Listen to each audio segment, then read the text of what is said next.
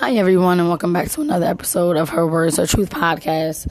For those who have been listening, you know that earlier this year I was sharing some information with you about Tessica Brown, aka Gorilla Glue Girl, and that was the young lady who accidentally sprayed Gorilla Glue in her hair and got her hair stuck to her scalp.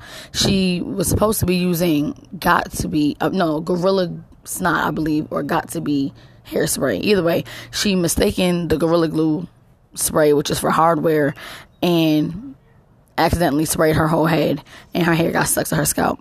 Well, according to reports, it is saying that, according to TMZ, she spoke with them about a new business venture, which is called Forever Hair.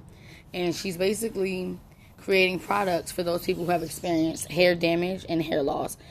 Um, and this is something she felt like doing after her own struggle with you know, her hair mishap earlier this year. Now, this could be a good or a bad thing.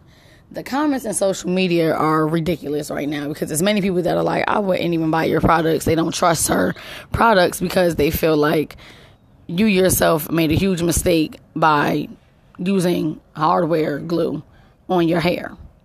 So why would we trust you with making a hair product for anybody else?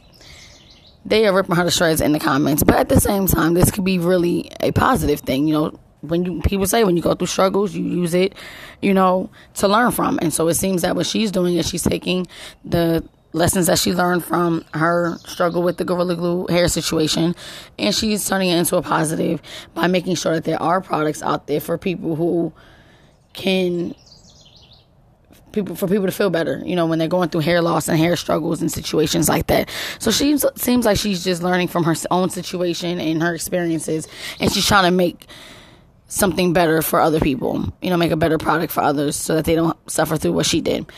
And that's a good thing. You know, she's not letting it get her down. She's not, you know, living in the stigma of Gorilla Glue Girl or you know the other names that she was called. It's just I went through this. I messed up. I made a mistake let me do better so that other people won't do the same thing. You know, that's a good thing. But like I said, it's it's kind of mixed emotions on social media right now. Some people are all for it and they're saying, you know, that's great that she's making this power move for herself. You know, that even through that struggle, she's succeeding. Other people are saying they, they wouldn't trust her products. But all in all, you know, I think to each his own. I think it's a, a positive that she's taking the time to use her experience to better other people's situations. You know, but it all depends on how you see it.